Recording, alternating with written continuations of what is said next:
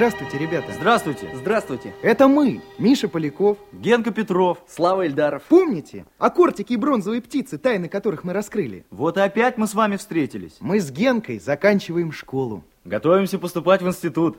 Сейчас проходим практику на фабрике. А вот у Славы случилось несчастье в семье. Ну ладно, не надо, не вспоминай. И он забросил школу. По вечерам играет в оркестре в ресторане «Эрмитаж». Зарабатывает на жизнь. Ага.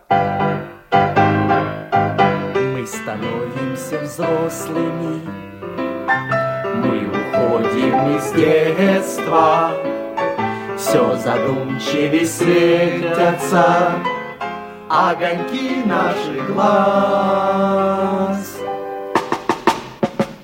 Вы слушаете радиоспектакль «Выстрел» по одноименной повести Анатолия Рыбакова. Часть первая. Мы становимся взрослыми, мы уходим из детства, все задумчивее светятся огоньки наших глаз. Становимся взрослыми, а совсем по соседству. Наши бывшие сказки Вспоминают про нас. Мы становимся взрослыми А совсем по соседству. Наши бывшие сказки Вспоминают про нас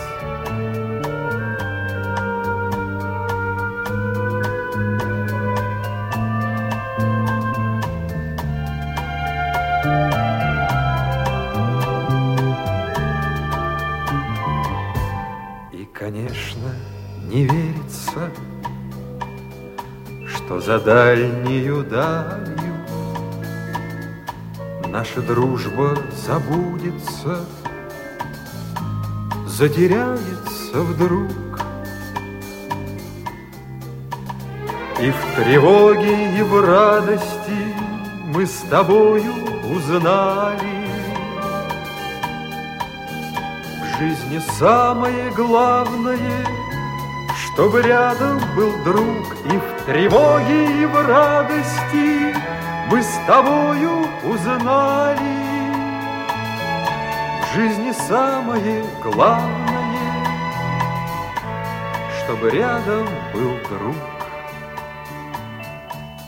Мы становимся взрослыми, мы становимся взрослыми,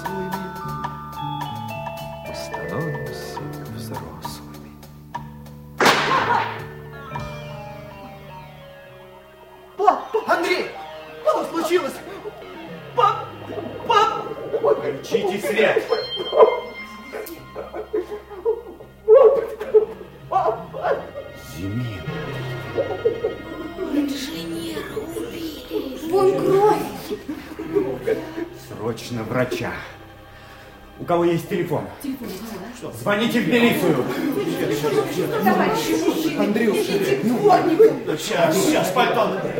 Я услышала выстрел. Разбудила Соню. Говорю, слышишь, стреляют. А я дремала, а потом выстрел. Андрей, поди оденься, простудишься. Я его к Папа! себе возьму. Пойдем, пойдем, пойдем, деточка, пойдем. Врач. Пропустите, Врач. товарищи. Так. Он мертв.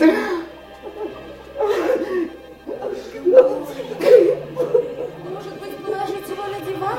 До милиции не трогайте. Наступило тягостное молчание. Подходили еще люди, расспрашивали, им рассказывали про выстрел, про топот ног. Появились милиционеры, трое. Они вошли в квартиру, осмотрели тело Зимина, коридор, прошли в комнату, переговорили с врачом. Вышли на площадку. Кто что видел или слышал? Я. Я вот не видела, но... Мы с товарищем Навродским услышали выстрел во дворе еще. Да. Мы вбежали в подъезд, услышали топот ног наверху. Да. Побежали за ним, но не догнали. Куда же они могли деваться? На чердак, наверное. Ты чердак знаешь? Знаю. Пошли. Пошли.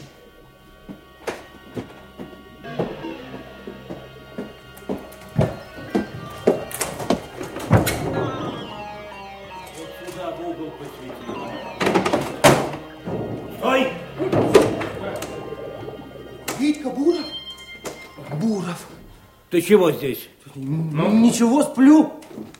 А ну вставай. Давай, давай, ну. Оружие. Какое оружие? Подними руки. Ну-ка. Оружия нет. Нет. Кто здесь еще есть? Никого нет. Отойди. Посмотри здесь. А что случилось-то? Кто-то вбежал на чердак. Ты не слышал, не видел? Нет. Деньги. А? Бумажки есть. Чьи деньги? Мои. Куда револьвер закинул? Ну, Да не видел я никакого револьвера. Чего пристали-то? Не шуми, я тебе так нашумлю. Вот. Портфель. Надпись. Николаю Львовичу Зимину от коллектива фабрики. Ясно. Пошли. Ну, где взял портфель? Да не видел я этого портфеля.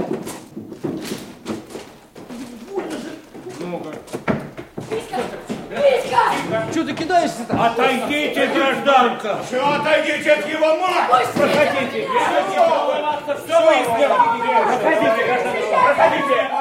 Я не допускаю мысли, что Витька убил Зимина. Я тоже не верю, что Витька убил Зимина. Обыскали весь чердак. Перебрали каждую щепку. Оружия нет. Проник в квартиру. Как? В окно? На виду у всего дома? Через дверь? Ни ключей, ни отмычек у Витьки не нашли. Дверь открыл Андрей. Андрей участвовал в убийстве отца. И главное, мотивы преступления. Ограбление. Почему унес только портфель? Документы. Зачем они Витьке? А я верю. Кто такой Витька Буров? Кто? Начинающий бандит. Подчеркиваю, начинающий. Он первый раз забирается ночью в чужую квартиру. Волнуется. Видит портфель, думает, что в нем что-то ценное. Хватает и убегает. Проходит неделя. Никто портфеля не ищет. Все тихо. Прекрасно. И Витька идет опять. Дорожка знакомая, но там неожиданно хозяин. Нет, Генка, я не допускаю мысли, что Зимина убил Витька Буров. Да, в нашем дворе на Арбате появились новые люди, новые лица. И не ты, Слава, не я, не ты, Генка, конечно, не знали, что в то утро, о котором я сейчас расскажу, произошло событие, которое и положило, наверное, 82 начало копейки. этой истории. Молодец, хороший мальчик. Слушай маму. 58 копеек. Плохой мальчик. Ленивый, выйди из класса. 93 копейки. Изюм, белый хлеб. Они шли по Смоленскому рынку. Могучая компания, объединенная таинственной целью, имеющая бесстрашного вожака, который бесцеремонно всех расталкивал. «Куда прешь? Не видишь, дети?» Фраза, тоже приводившая их в восторг. Да самое лучшее место Крым. Море, само собой. Тепло круглый год. Хочешь купайся, хочешь загорай. Фрукты нипочем. Груши, дюшес, виноград, дамские пальчики, абрикосы. Копейка фунт. В Ливадию поедем, там дворец, там царь Николай жил. Ялта. Главное, деньги надо накопить. И ксиву надежную достать. А то снимут с поезда, как беспризорных. Какую ксиву? Дурачок ты, фургон. Ксива документ, значит. Ксива будет такая. Экскурсия. Вы ученики, я за старшего. Поставим печать и порядок. А где печать возьмем? Много знать хочешь? Не суйся, за тебя все сделают. Вить, ну он просто так спросил-то. Не видишь разве? Дурачок еще, ничего не понимает. Все он понимает. Взрослый парень связался с детьми. Нигде не работает, сидит на шее у матери. Я тогда подумал, надо будет заняться этой компанией, а то доиграется Витька. Не миновать тюрьмы. Вот и доигрался. Витька со страху стрелял в Зимина. Ему уже не до барахла было, когда в квартире оказался хозяин. Удрал, закинул куда-то пистоль, забрался на чердак в свою конуру и притворился, что дрыхнет. Если бы у Витьки был револьвер, он обязательно показал бы его ребятам. Может быть и показал, а они скрывают. Главное, откуда взялся портфель. Но в портфеле были документы на брак. Они нужны не Витьке, а Красавцеву, Панфилову и Навродскому. А откуда ты знаешь? Расскажу. А может быть, по их поручению Витька и сделал это? У него были плохие отношения с Навродским. Когда Витька с компанией сидели во дворе, на четвертом этаже открылось окно, и Валентин Валентинович Навродский провел ладонью по подоконнику, чисто ли. Подошел Юра. Его уже не дразнит скаутом, но он такой же и остался. На всех с высокомерием смотрит. А Валентин Валентиновича я на фабрике видел. Агент по снабжению какой-то. Франт в лаковых ботиночках и шевиотовом костюме. Миша Поляков. Они смотрели в мою сторону. Комсомольский активист. Как это там у них называется? Э, секретарь ячейки или председатель учкома. Ну, я в этом плохо разбираюсь. Сильный, видно, парень. Вон, Витька сильнее. Альфонс Даде, гроза Арбата. И его банда. Белка, Шныра, Фургон, сын главного инженера Зимина. Ой, какой толстый мальчик. Странно. Сын инженера в такой компании. А почему Альфонс Даде? О, все потенциальные уголовники начинают с кличек. А это что за хлюпик появился в кашне? Ширинец, настоящий уголовник, профессиональный карманник. Конкуренты Витька за влияние во дворе. Значит, не исключено, что мы будем свидетелями интересных событий. Ширинец уселся на скамейке у подъезда, ухмыляясь, поглядывая на Витькину компанию. Шныры и фургон мелом рисовали на асфальте пальмы с высокой кроной, волнистое море, чаек, солнце с длинными лучами. Все это должно было изображать Крым. Пока до Крыма доберемся. Витька же лениво поигрывал помрем. финским ножом. Шамовку надо запасать. Ой, это точно. В Крым поедем, в вагоне-ресторане будем обедать. А что за вагон-ресторан такой? Вагон, а в нем столики, ресторан. Поезд идет, колеса постукивают, а ты рубаешь. Ой. Главное деньги сделать. Деньги? А как деньги сделаем? А тебе кто позволил такие вопросы задавать? Кто, спрашиваю, позволил? Или кто поручил? Подослал? Кто, Мишка Поляков? Сашка Фасон, говори, а то арцы и в воду концы. Он просто так сказал, Вить, просто так. Заткнись! Если кто насчет Крыма натреплется, голову оторву. Ну да, что трепаться-то? Сам сколько раз говорил, Крым, Крым. Смотри! Говорил, Крым. Ширинец. Ну и что? Фургон, подойди.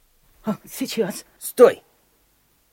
Зачем пошел? Так ведь Ширинец позвал. Ай! Витька! Отпусти! Ой, ну, Вить, брось его, Витька, ну оставь, ну ты чего, Вить? В другой раз и голову оторву! Отпусти его! Слышишь? Отпусти, говорю! За что ты его? Твое дело, комсомол. Смотри. Убери нож. А что, милицию позовешь? Беги, зови, а то не успеешь. Арцы и в воду концы. Убери, говорю, нож. А, наверное. А, Витька, дай мне. Ой,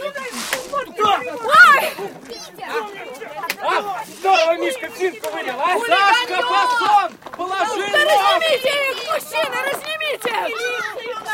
Гражданка Зимина, это все из-за вашего мальчика, из-за вашего! Андрюша! Андрюша, сыночек, что он с тобой сделал? Андрюша! Нож! Нож, когда же это прекратится? Милиция, милиция пришла! Спокойно, граждане. Спокойно. Так. Чей нож? Твой? Пусть ребята скажут. Это Мишкина финка, он хотел Витьку порезать. Не ври! Да. Витькин нож! Фургон, скажи! Шныра, скажи! Скажи. Чего молчите-то? Боитесь? Товарищ, товарищ, я все видел. Нож вот этого молодого человека по фамилии Буров. Он играл им довольно неосторожно и мучил мальчика. А вот этот молодой человек вступился. А ты, девочка, нехорошо врать. Да. Так, разберемся. Пошли, Буров. Так что у них плохие отношения с Навродским. Для видимости можно и по мордасам лупить друг друга. Кто, если не Витька? Навродский. У нас был фабричный день. С блокнотом и карандашом я стоял на фабричном дворе у железнодорожной ветки. Грузчики носили в вагоны тюки с мануфактурой. Что вы делаете, Миша? Записываю, куда отправляется товар. У меня дипломная работа, транспортировка готовой продукции. Великолепно. Можете записать мою отправку. Станция назначения Батум. Получатель швейная фабрика друг детей. Запишу, когда погрузят. Очередь дойдет не скоро. Ужасно долго. Кстати, где ваш друг, Юра? Соученик. Вон, видите? Возле склада выписывает накладные рядом с кладовщиком Панфиловым. Да-да, к ним, я вижу, подошел Красавцев, заведующий сбытом. Да. Надо пойти узнать, когда будет моя очередь. Представитель деткомиссии! Гражданин Навродский! Ну вот, Панфилов сам меня кличет. Иду! Грузитесь! Отлично, Юрочка, дорогой. Стремительно выписывайте накладную, стремительно. Миша! Миша! Да! Сейчас буду грузиться. Где грузчики? Здесь, здесь! Ребята! Ребят, видите пустой вагон? А? А ну подвинем. Взяли. Не обижу, ребята, не обижу. Поможем, Миша? Поможем! Раз! Еще раз! Быстро, ребята, быстро. Шаг назад, два вперед. Тюк на тюк, товаров как раз на вагон. Плохо уложим, придется перекладывать. И ты, Миша, грузчиком заделался. Вагоны толкаешь? Ну почему не помочь? Да и Валентин Валентинович весело, лихо, мужикам нравится. Юра, накладная готова? Готово. Молодец. До новых встреч, друзья. Трогай! Смотри, как быстро. В вагон погрузил. Здравствуйте. Где Панфилов? Здесь я! Здесь я, товарищ Зимин! Здесь я, Николай Львович. Где бракованная партия? Какая? Для деткомиссии. Я велел Красавцеву ее задержать. Передал он вам мое распоряжение? Правильно. Э, приказали. Так ведь транспорт уже погрузили. Не разгружать же было. Интересно. До свидания. Странно. Товарищ Панфилов, Да?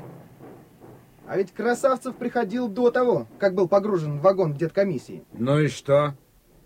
А вы сказали Зимину, что вагон уже был погружен.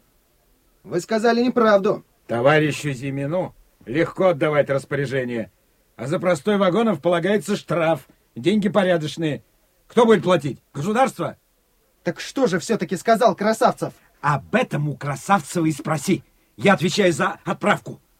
А мне товар некуда складировать. Паны, понимаешь, дерутся, а у холопов чубы трещат. Нет?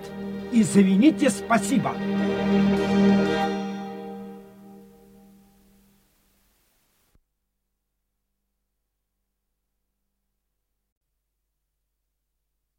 А вечером я зашел к тебе, Слава. Нет, не самое это хорошее место для комсомольца, Непмановский ресторан. Ну и физии. Эти физии дают пищу для некоторых размышлений. Каких именно? Могли мы два года назад думать, что появится все это? Новые хозяева жизни. Точнее, хозяева своих денег. Зато каких денег? Два червонца, три червонца или сразу пять? За червонцы, за червонцы можно все достать. Я понимаю, НЭП необходим для восстановления страны. Приходится с этим мириться. Но люди эти отвратительные. Женщины разодеты в пух и прах. Откуда что берется? А мужчины сидят с таким важным видом, будто заняты настоящим делом. А все их дело тут пить, есть, хохотать, будто им очень весело. Я так понимаю. Спасаются они здесь от тревог и забот жизни. Непманы, спекулянты и растратчики берут реванш за унижение в том, в другом мире, где они лишенцы, где их ограничивают, допекают налогами. А здесь они господа, швыряют деньгами. Вон как склоняются перед ними официанты. Во имя чего они живут?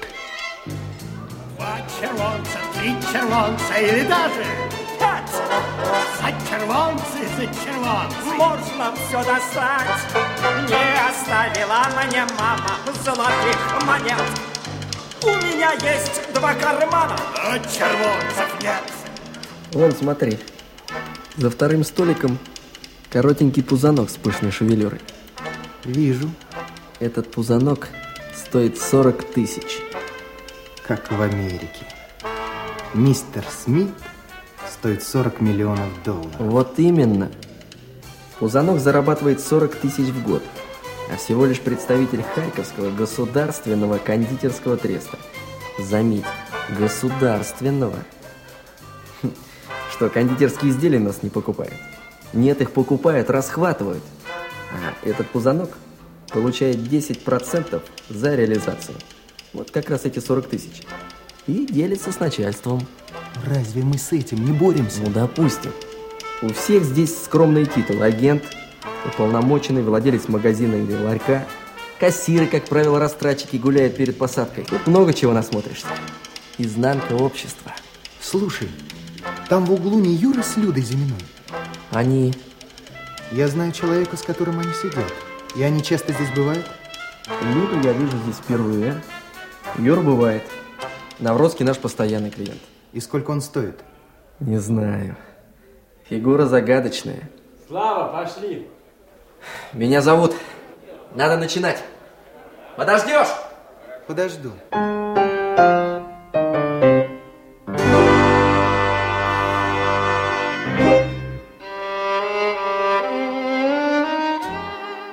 Когда заиграл оркестр, Юра и Люда поднялись и смешались с толпой танцующих. А Навродский вынул из кармана пиджака конверт, положил на стол, прикрыл карточкой меню.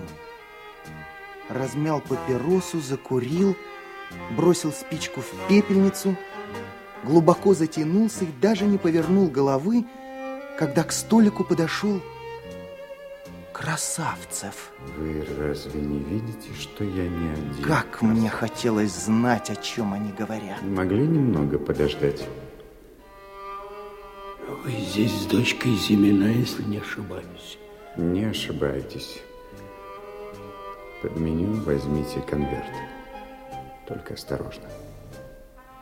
Здесь вся сумма? Можете не пересчитывать. Когда я получу следующую партию? Через неделю, не раньше. И без скидки на брак и третий сорт. М, Почему? Зимин собирается лично проверить брак и сорт. Беспокоит, что его много слишком. С ним нельзя поладить. И старых спецов трусит.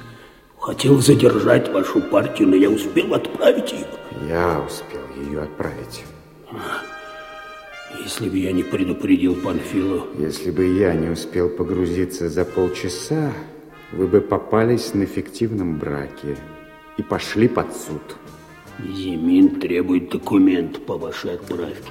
Ой, пожалуйста, документы в порядке. Если в них особенно не ковыряться. Документы в полном порядке. Можете спокойно их передать. Пусть изучает даже у себя дома. Вот именно. Пусть возьмет домой и тщательно изучит.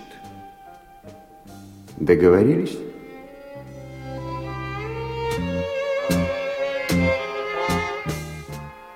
Слав, а ты не мог слышать, о чем они говорили, а?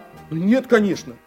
Но я помню этого человека с помятым красным от водки лицом. Да. И мне с эстрады было видно, как он вынул конверт из-под меню и положил его себе в карман. Так. А потом? Дальше, дальше что было? Когда оркестр смолк, он исчез. А вот Люда, Юра и Навродский, по-видимому, говорили обо мне, потому что часто смотрели в мою сторону. Прекрасно. Я первый раз в ресторане. И я думала, Здесь как-то опасно. Ну, надеюсь, родители не будут вас ругать, что вы приняли мое приглашение. Вот еще. Я им честно скажу, хотела посмотреть. Посмотрела.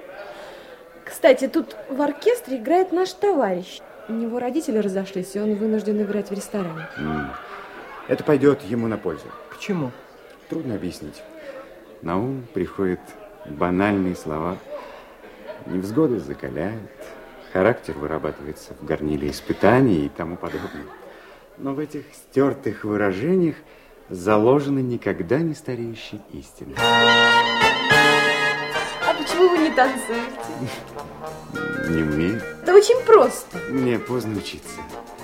А вот у вас получается прекрасно. Я вижу, сюда направляется один мой знакомый. Люда, ради бога, не отказывайте ему. Разрешите пригласить вашу даму на танец? Пожалуйста. Он мог бы и у меня спросить. Мне надо посоветоваться с тобой, Юра, по одному очень важному делу. Пожалуйста. В общем, банальная история. Я влюбился. О, поздравляю. Слушай, а ты о ком? Я думал, что вы влюблены в Люду. А как ты угадал? В нее многие влюблены. Ну, Даже я был. Но потом надоело. Снежная королева с принципами. Да и какая-то одинокая. При таких родителях? Возможно, в родителях все дело. Они несовременные. Папаша знает три языка, мамаша два. Конечно, что для таких людей скромный агент-заготовитель. Ольга Дмитриевна к вам благосклонна. Благодарна за тот случай во дворе. А Николай Львович? Дома Ольга Дмитриевна главнее. Да. Можешь оказать мне услугу? Какую? Так друзья мне отвечают. Если друг просит оказать услугу, ему отвечают. Пожалуйста, любую. Пожалуйста, любую. Вот, смотри.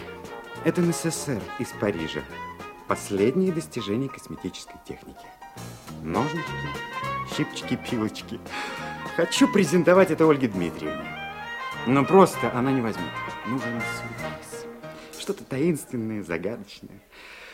Слушай, я видел, как мальчишки лазают по пожарной лестнице. А она как раз возле окон Зиминых. Днем квартира пуста. Можно подняться по лестнице, влезть в окно, положить коробку. А? Прекрасный план. Но кто его осуществит? Ты. Я? Но днем я тоже в школе или на фабрике. Трусишь? Вот Миша Поляков не испугался бы. Будь он моим другом, он мне не отказал бы. Может быть, попросить кого-нибудь из ребят во дворе? Ты отдаешь себе отчет в том, что говоришь? Ну, я ищу вариант. Эврика!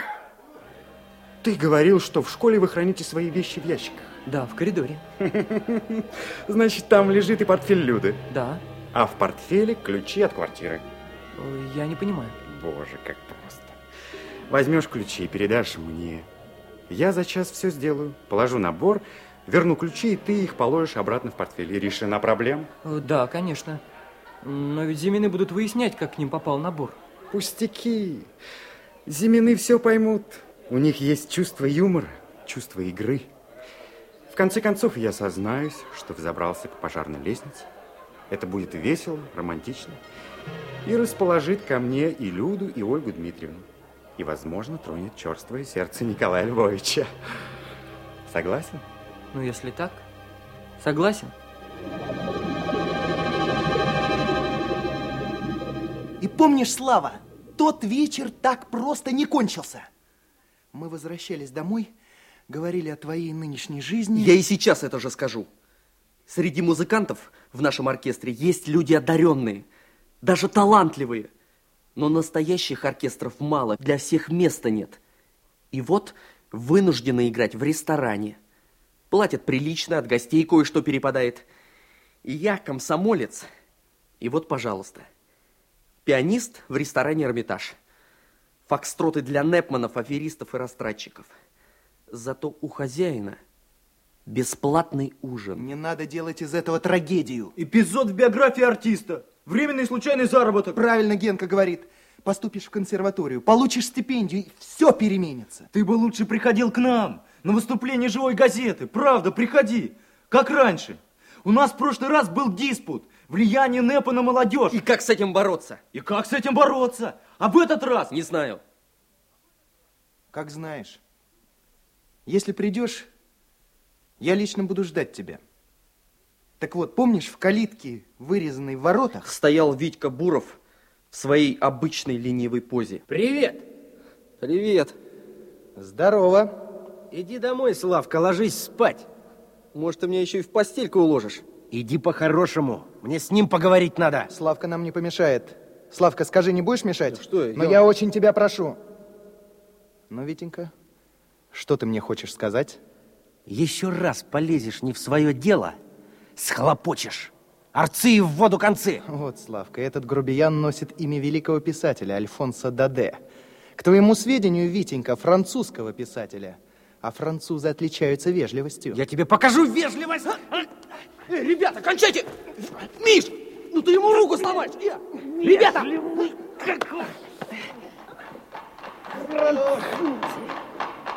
Извозчик, стой!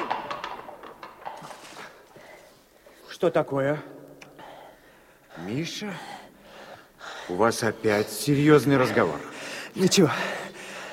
Ничего особенного. Здравствуй, Слава. Привет. Здравствуй.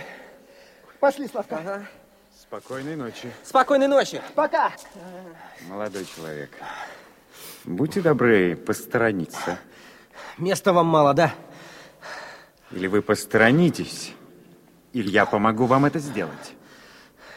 Чешите. Вы мне не нужны.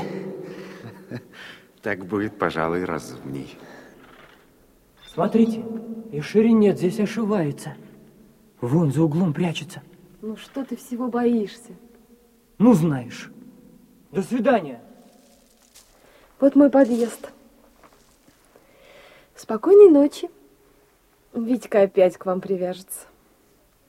Переживу как-нибудь. Ваши, наверное, уже спят. А у меня свои ключи. Ну что же, спокойной ночи. Привет вашей очаровательной матушке.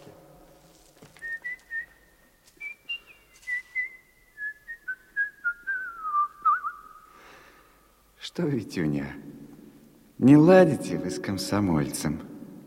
А тебе какое дело? Как грубо, как грубо. Слушай, Витюня, будешь так разговаривать со мной, я из тебя бефстроганов сделаю, понял?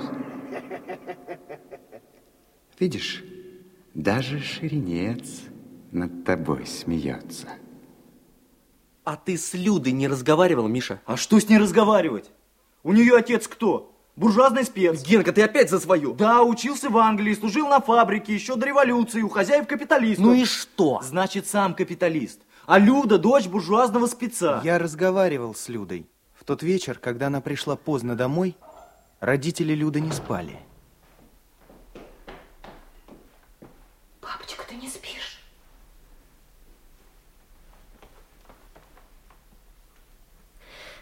Сказать тебе, где я была? Пожалуйста. В ресторане. И мне там понравилась музыка, танцы. Но если ты не хочешь, то я больше не пойду. Обещаю. В ресторанах ничего страшного нет, но мне кажется, туда ходят одни спекулянты, и, может быть, тебе еще несколько рановато. Доченька, господи, как я волновалась. Чего я не передумала? Обещай, что не будешь сердиться и ругать меня. Я была в ресторане. Была с Юрой его приятелем Валентином Валентиновичем. Боже мой. Ты его знаешь, но это тот молодой человек, что вступился во дворе за Андрея, за Мишу Полякова. Помнишь? Да, помню. Он, конечно, вел себя вполне достойно, но этого слишком мало, чтобы судить о нем. Да, и потом ты как-то сразу приняла его приглашение пойти в ресторан. Почти с незнакомым человеком.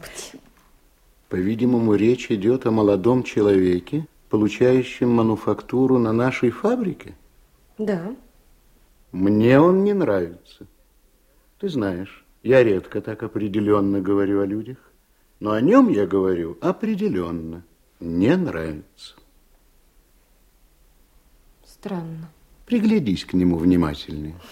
Ну, чтобы приглядеться, надо встречаться. Папочка, мамуля, ну все это такая ерунда, ну ей-богу. Ну, сходила в ресторан, посмотрела, потанцевала, попробовала их еду. Ну и как? Вкусно. Очень. Но твои блинчики вкуснее. Вот то-то. Спокойной ночи. Ничего страшного, мой милый. Понимаешь, Оленька, этот молодой человек, он не внушает мне доверия, и по служебным соображениям я не хотел бы, чтобы он бывал у нас в доме. Да? Но, с другой стороны, запрещать люди общаться с человеком, который неудобен мне по службе, это в сущности то же самое, что советовать ей встречаться с человеком, который мне по службе удобен. Ну, ты сильно преувеличиваешь, мой милый. Ты ничего не запрещал ей, ты только высказал свое мнение о человеке. И Люда это правильно поняла. Не тревожься. Ну и что ты узнал из этого рассказа? Что? Что она себя за ресторан даже не ругала, да? Да подожди ты! Что ей наплевать на всех, да? И что она ничего такого антиобщественного не делает и не делала, так? Да я не все рассказал. Расскажи, расскажи, что она даже наоборот, хочет быть как все. Но у нее ничего не получается, да? Ее считают за чужую, а почему? Да потому что дочь инженера одевается не так, как все. Да еще по ресторанам ходит с Юркой и с этим Навродским. Она знаешь кто? Кто? Да ты сам не хуже меня знаешь кто. И все знают. Ты помнишь нашу живую газету? Хорошая была газета? Да, живая газета удалась. Жаль, Славка, что ты не пришел тогда. Мы сотрудники газеты, не артисты, не поэты, с мира занавес берем, все покажем, все споем. Что в Марокко? Вот Марокко. Что у вас? Как во Франции дела? Как экскурсия прошла? На Арбате что у нас? В Италии сейчас. Что в деревне? И короче, обо всем ином и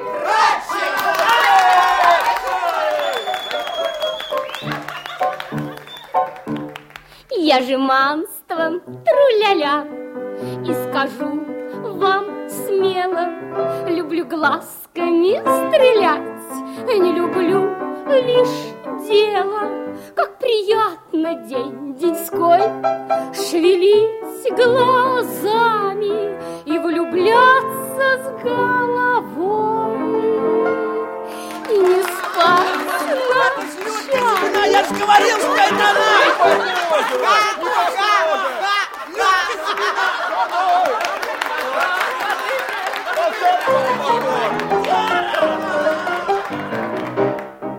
Эй, берегись, посторонись. Я очень гордый, с поднятой мордой. Я разгильдяйство, дорога лентяйства. Эй, я чемпион всех сильней. Я весь проныра и пролаза, И стекла бью я до отказа. Мне каждый враг, кто не со мной, И всех зовут с собой на бой. Что, Витенька, узнал себя, да? Не узнал, не похоже!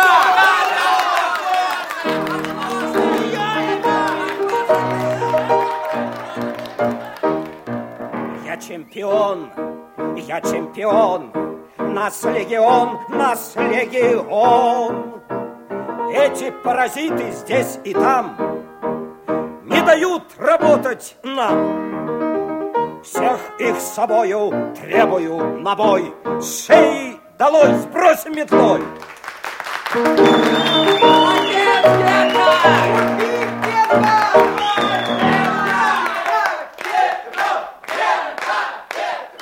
Потом были сцены из международной жизни, из жизни школы и фабрики. На нашу газету мы смотрим как на росток новой культуры. На массовые действия созвучной эпохи. А потом начался диспут. Открывать его пришлось тебе, Миша. Живая газета показала персонажа, на которых мы видим тлетворное влияние НЭПа. Хулиган, пижон, барышня. НЭП принес с собой и другие отрицательные явления. Как с ними бороться? Вот предмет сегодняшнего диспута. Кто хочет выступить? Давай, Генка! Пошлость и мещанство! Вот главный враг! Носят банты, галстуки, ажурные чулки, воняют духами. К чему эти декорации? Чем тебе мешает газ? Надо открывать шею солнцу, а не ходить как собачка в ошейнике. Ажурные чулки. А для чего они? Чтобы какой-нибудь гнилокровный буржуазный выродок любовался изящной дамской ножкой на танцполе. Их бред доказан наукой. А некоторые элементы еще продолжают вертеть ногами. Танцы насаждают мелкобуржуазные нравы. Обращаются на «вы». Говорят, извините, простите, пардон. Это же гнилая интеллигенщина.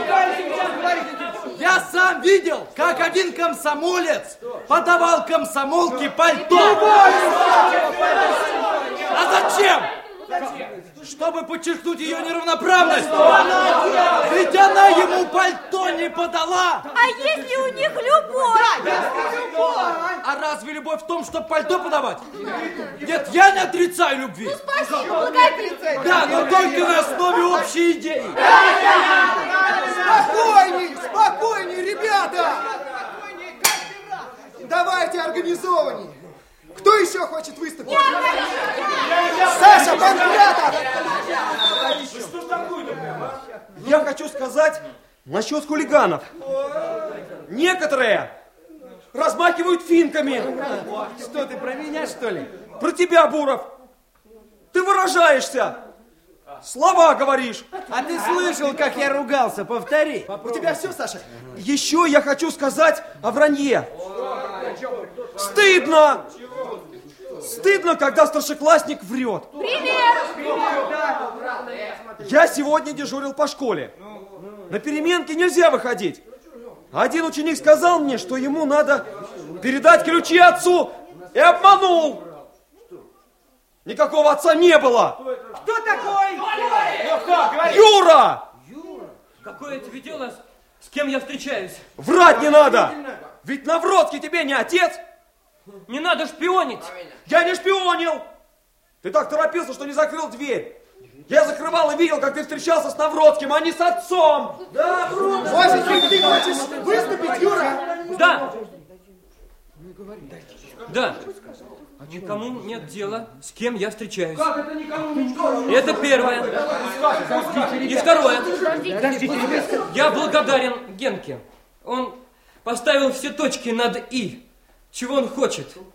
Стандарта всех подогнать под один тип. Одинаково одевайтесь, одинаково развлекайтесь, одинаково думаете. А я, например, не хочу. Правильно. Хочу быть самим собой. И буду носить бант. Мы не хотим стандарта. Но нельзя думать только о себе, о своей внешности, карьере, благополучии. Не в том дело, что ты носишь бант, а в том, что бант затмил тебе все. Правильно, он забунтовался. Что? Что? Что? Итак, у кого какие предложения? Я предлагаю... Повести решительную борьбу с мещанством, пошлостью обывательщины. Давай конкретнее. Пожалуйста, запретить галстуки, Опять? банты, Да. ажурные чулки, духи Одеколон. одеколон. Одеколон не роскошь. Не роскошь, а гигиена. Этот лозунг выдумали частники парикмахеры. Кто за предложение Генки? Я против. Так, только он один? Какие еще будут предложения? Запретить танцульки. Танцы разрешить, кроме фокстрота и черстона.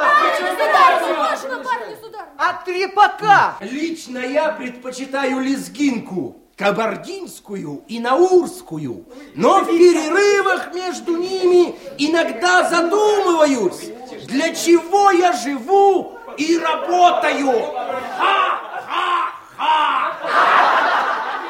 Ваш диспут только возвысил Витьку Бурова в собственном мнении.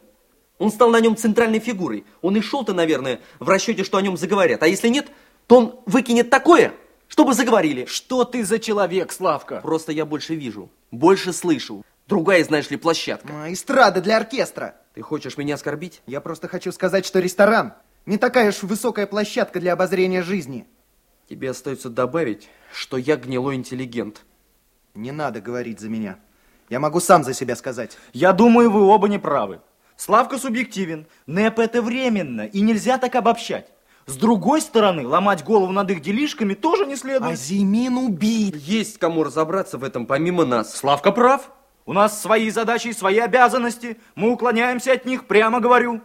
Юра и Люда шатаются по ресторанам, а мы молчим. Мы в стороне. Витька Буров разлагает учащихся нашей школы, малолетних, заметьте. Мы опять в стороне, опять молчим. Ты не прав, Гена. Помнишь, мы полезли по пожарной лестнице на крышу, ставить антенну для детекторного приемника. Не трогали мы вашего варенья! Стыдно, Миша! А еще комсомолец! И ты, Генка! А вот уж не ожидал! Да не видели мы никакого варенья! Хулиганы, бездельники! Какое варенье? Еще спрашивает! Клубничное! Клубничное! Извините, мы не едим клубничное варенье. Мы тарство первых радиолюбителей. Такие, как ты, Генка, прокладывают дорогу в будущее. Во-во. А варенье наверняка Витька сожрал. Он со своей компанией на чердаке штаб устроил. Все время там околачивается. Так, прыгнул? Шесты держи. Ага. Вот и я. Вот она, вся компашка. Витька, Белка, Шныра, Фургон. Ты смотри, Какие пир. Лимонад, пирожные, конфеты. Да. Богато живете. Живем, а что, завидно? Наверное. Давай, Миша, натягивай антенну. Ах, Миша, натягивать антенну пришел. Да. Бел, а ты на бирже труда была? А тебе какое дело? Ну тебе на что-то жить-то надо. Не все же лимонад пить.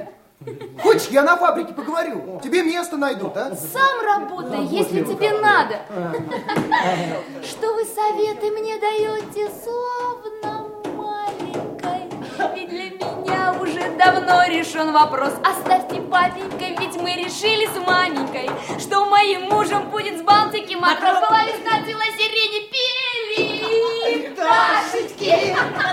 Пташечки, пойте, пойте. Пой, пой! До тюрьмы допоешься. А за что в тюрьму? Что я сделала, ребята? Ну, сделали дело, проваливайте! Давайте, Опять грубишь, Витя?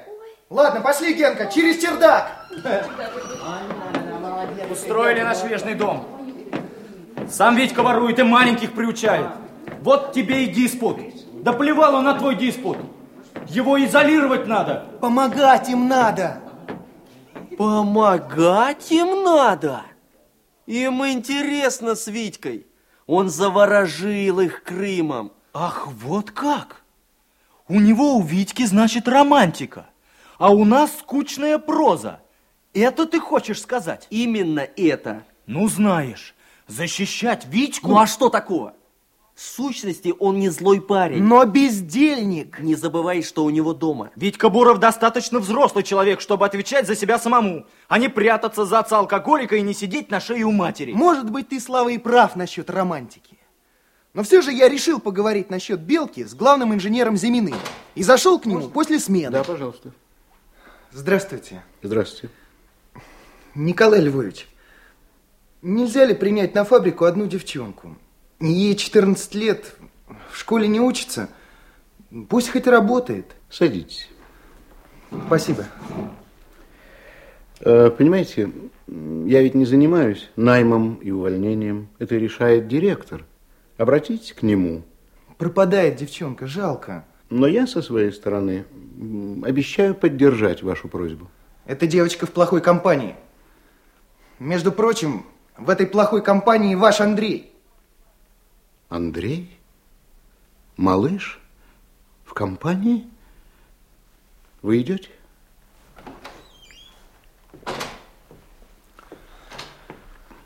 Я ведь целый день на работе. Андреем занимается мать. Ну, конечно, я приму меры.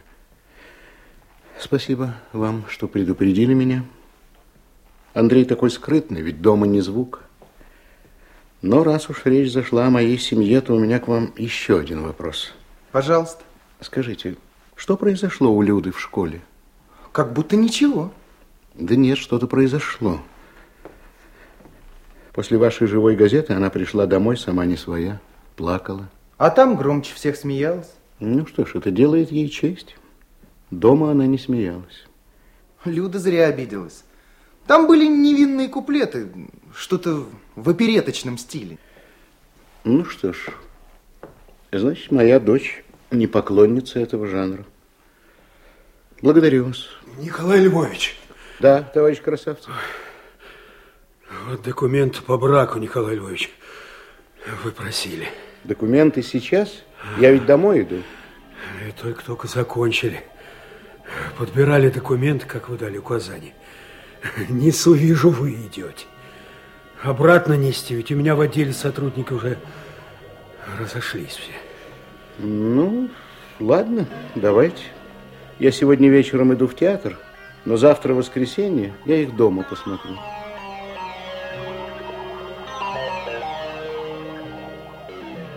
А дома его ждали билеты в художественный театр на дни Турбиных. Откуда знаешь? Люда рассказала, ты не дал договорить. К билетам прилагался, как вы думаете, кто? Валентин Валентинович Навродский. Да, элегантный Навродский в полосатом костюме и лаковых штиблетах. А вечером, когда они вернулись из театра, правда, Люда узнала об этом от матери позднее, уже после убийства отца, произошло вот что. Ой, вот мы и дома. Людочка, детка, спать, спать, спать, спать, спать. Спокойной ночи, мамочка, папочка. Ночи, спокойной ночи. Спокойной ночи. Ну, как он тебе? Я думаю, что этот Валентин Валентинович не последнее разбитое сердце. Ну, Что-то он не очень похож на разбитое сердце. На, похож, похож. В общем, я думаю, все скоро пройдет. Да что ты все время ищешь? М, Портфель.